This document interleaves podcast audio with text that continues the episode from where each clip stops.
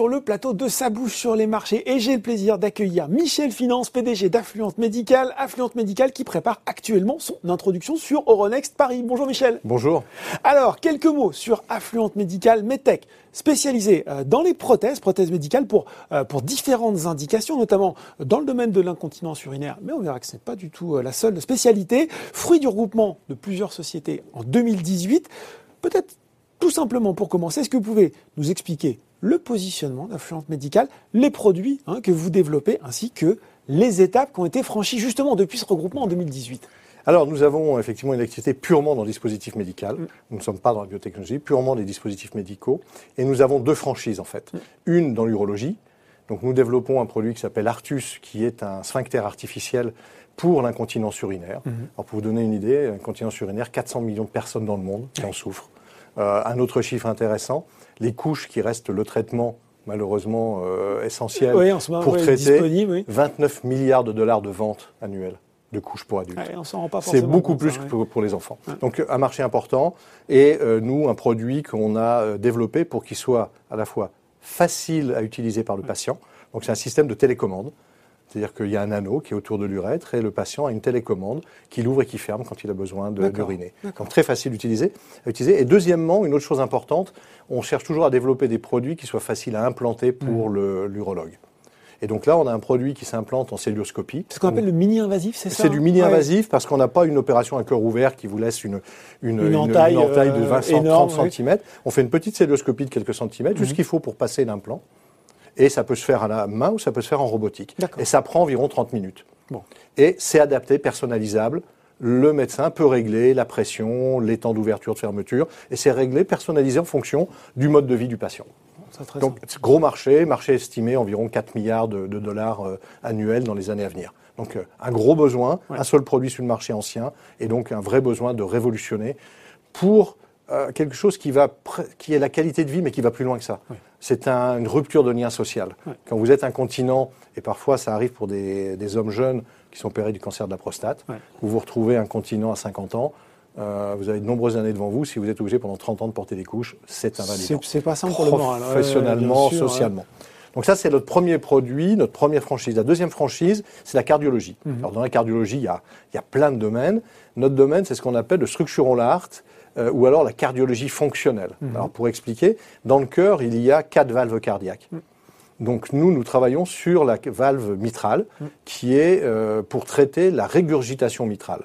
C'est-à-dire le fait que la valve mitrale, qui assure le transfert du sang entre euh, l'oreillette gauche et le ventricule gauche. Elle se repasse un petit peu, c'est ça bah, En fait, elle n'ouvre pas, elle se ferme pas bien, ce qui fait qu'il y a un reflux du sang vers les poumons ou une obligation pour le ventricule gauche de surtravailler. Et ça amène à euh, une insuffisance euh, cardiaque, puisqu'en fait, le, ventricule, c'est en gros le moteur du cœur. C'est ce qui va pomper le sang grâce à la valve mitrale pour aller réalimenter en sang nettoyé par les poumons l'ensemble des organes du corps. On imagine un gros marché aussi, ça, non? Alors, énorme marché, puisque, alors pour le moment, il y a peu de produits sur le marché, parce que c'est nouveau, la mitrale. La aortique, la valve aortique oui, transcathéter, dite ta vie, c'est un marché qu'on estime prochainement, aux prochaines années à 8 milliards. La prévalence de la régurgitation, c'est une fois et demie à deux fois la aortique. Donc on peut imaginer à terme un marché de 10 à 15 milliards. Ce qui est prévu pour le moment en 2027, c'est un marché de l'ordre de 5 milliards de dollars. Donc un très gros marché et peu de produits sur le marché parce que c'est nouveau. Donc nous, on a développé deux produits. Un produit de réparation, mhm. parce qu'on peut soit réparer, soit remplacer comme dans le cas de la tavier et de la hortique. Alors vous avez fait la transition sur ma prochaine question, c'est très bien, mais justement, vous l'avez déjà un petit peu dit, quel est l'état de la concurrence? Parce qu'il y en a des très gros équipementiers euh, médicaux qui travaillent sur les valves, qui travaillent aussi peut-être justement euh, sur, cette, sur cette prothèse pour, pour l'incontinence urinaire. Quel est l'état du marché aujourd'hui? Alors sur l'incontinence urinaire, c'est un marché qui euh, nous, nous intéressait dès le début parce qu'il y avait un gros besoin et qui n'était pas complètement couvert. D'accord. Il y a un produit sur le marché, qui est un produit de Boston Scientific, qui existe depuis plus de 30 ans. Mhm. Donc c'est un produit qui a le mérite d'exister. Pas beaucoup d'innovation, on se dit. Pas euh, beaucoup d'innovation, qui est un produit mécanique, qui est un produit qui est explanté dans 30 à 40% des cas, qui a été fait principalement pour l'homme, très peu utilisable pour la femme. D'ailleurs, Boston n'a jamais enregistré aux États-Unis. D'accord. Et 80% de l'incontinence urinaire sont les femmes, 20% les hommes. Donc il y a un trou énorme dans le marché. c'est un produit qui se vend pour environ, les estimations, c'est 400 à 500 millions d'euros par an. Mais le marché, si vous estimez que sur les 400 millions de patients incontinents, il y en a une centaine de millions qui ont une incontinence sévère et modérée, c'est des gens qui auraient besoin d'un sphincter artificiel. Donc le, le potentiel de marché est très important. Et il y a uniquement un ou deux autres produits en cours de développement, mais pas aussi avancés que les nôtres, puisque nous, nous sommes déjà euh, en phase clinique. Et vous le disiez, sur la valve mitrale, là aussi, finalement C'est différent. La valve mitrale, alors c'est un énorme marché, comme on disait, en potentiellement 10-15 milliards de, de, marchés potentiels, uh-huh. mais euh, avec beaucoup de concurrents potentiels. Tous les gros, ah oui. Medtronic, Abbott, Edwards, ont tous des produits en développement. Donc le seul moyen pour nous de faire quelque chose qui ait un jour un intérêt et qui ait une pénétration de marché importante, c'est de développer quelque chose de disruptif. Donc ce qu'on a développé, ça fait partie aussi de nos gènes, hein, de notre ADN, c'est un produit qui soit physiologique. Vous vous souvenez peut-être, j'ai été le premier directeur général de Carmat, mhm. et c'est le même esprit. Prothèse de cœur intégrale pour les gens qui te regardent et qui Et, et l'intérêt de Carmat, c'était de mimer en fait le cœur. Ouais ne pas faire une pompe tout simplement mécanique, mais quelque chose qui ressemble au cœur physiologique. On pourrait dire quelque chose de naturel. Voilà. Et qui crée un flux naturel. on a fait la même chose sur la valve mitrale. C'est-à-dire qu'on a développé une valve mitrale qui ressemble pratiquement centimètre par centimètre à la valve mitrale physiologique, c'est-à-dire qu'elle a une forme de D, mhm. elle est asymétrique, elle a un seul feuillet, et donc elle permet de reconstituer le flux sanguin naturel dans le ventricule gauche. Et non seulement donc on va régler le problème d'ouverture-fermeture mhm. avec la valve qu'on implante, mais en plus on va recréer un circuit euh, sanguin dans le ventricule gauche normal, ce qui fait que le ventricule gauche n'a pas à surtravailler et de ce fait n'entraînera pas d'insuffisance cardiaque. Le seul moyen pour nous de pouvoir se positionner par rapport à ces gros acteurs, c'est de se démarquer avec un produit euh, qui apporte quelque chose. Et on est les seuls pour le moment à avoir en fait euh, cette indication potentielle.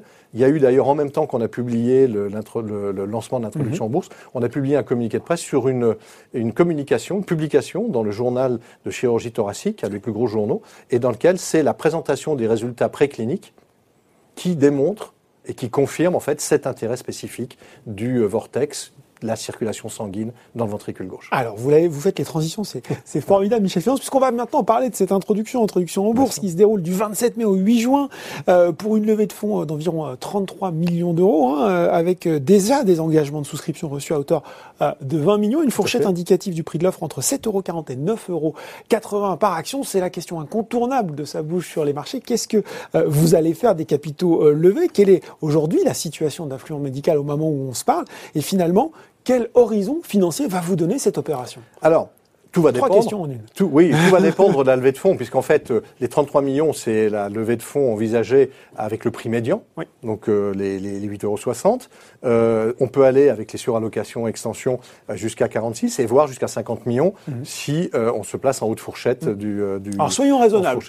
bah, disons entre 35 et 45 environ.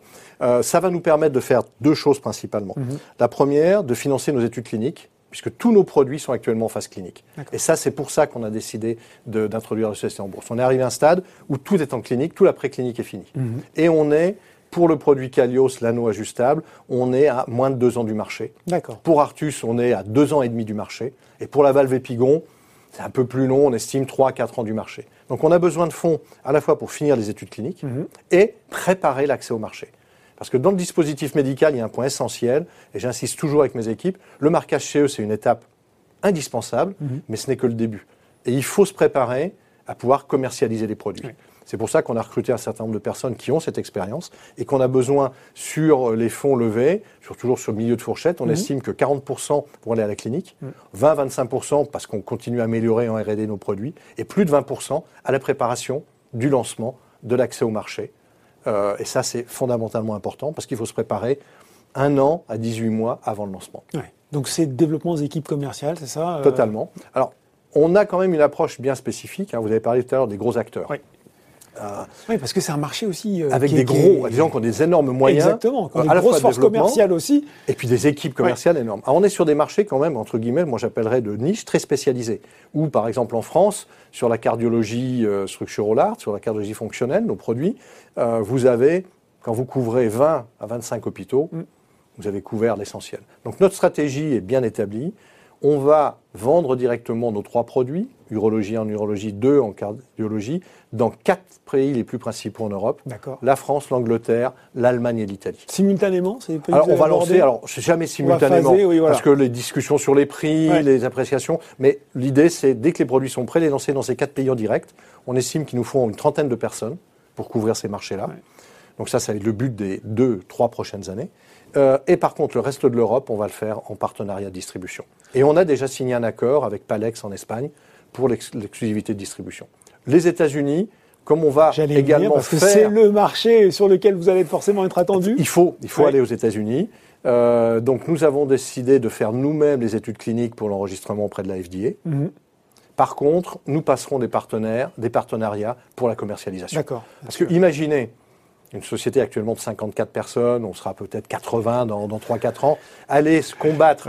les gros acteurs qui sont tous américains. on loupe le virage hein, un petit peu sur leur terrain. Oui. Ah, il faut, il faut, il faut pas être fou, il faut être raisonnable. Donc, et surtout quand vous avez à discuter avec les mutuelles privées qui sont les managed care.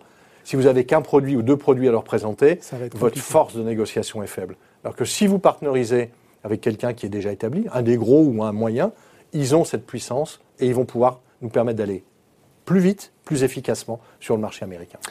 On a, on a brossé déjà l'horizon à 2-3 ans euh, d'affluence médicale. Euh, est-ce qu'on peut donner plus pragmatiquement peut-être les prochains rendez-vous après cette introduction qui vont venir pour les investisseurs qui vont choisir de vous accompagner dans cette aventure? Alors c'est très important, hein. euh, le news flow post-IPO. Oui, parce qu'après on se dit voilà j'ai souscrit puis je vois plus rien venir, je m'inquiète.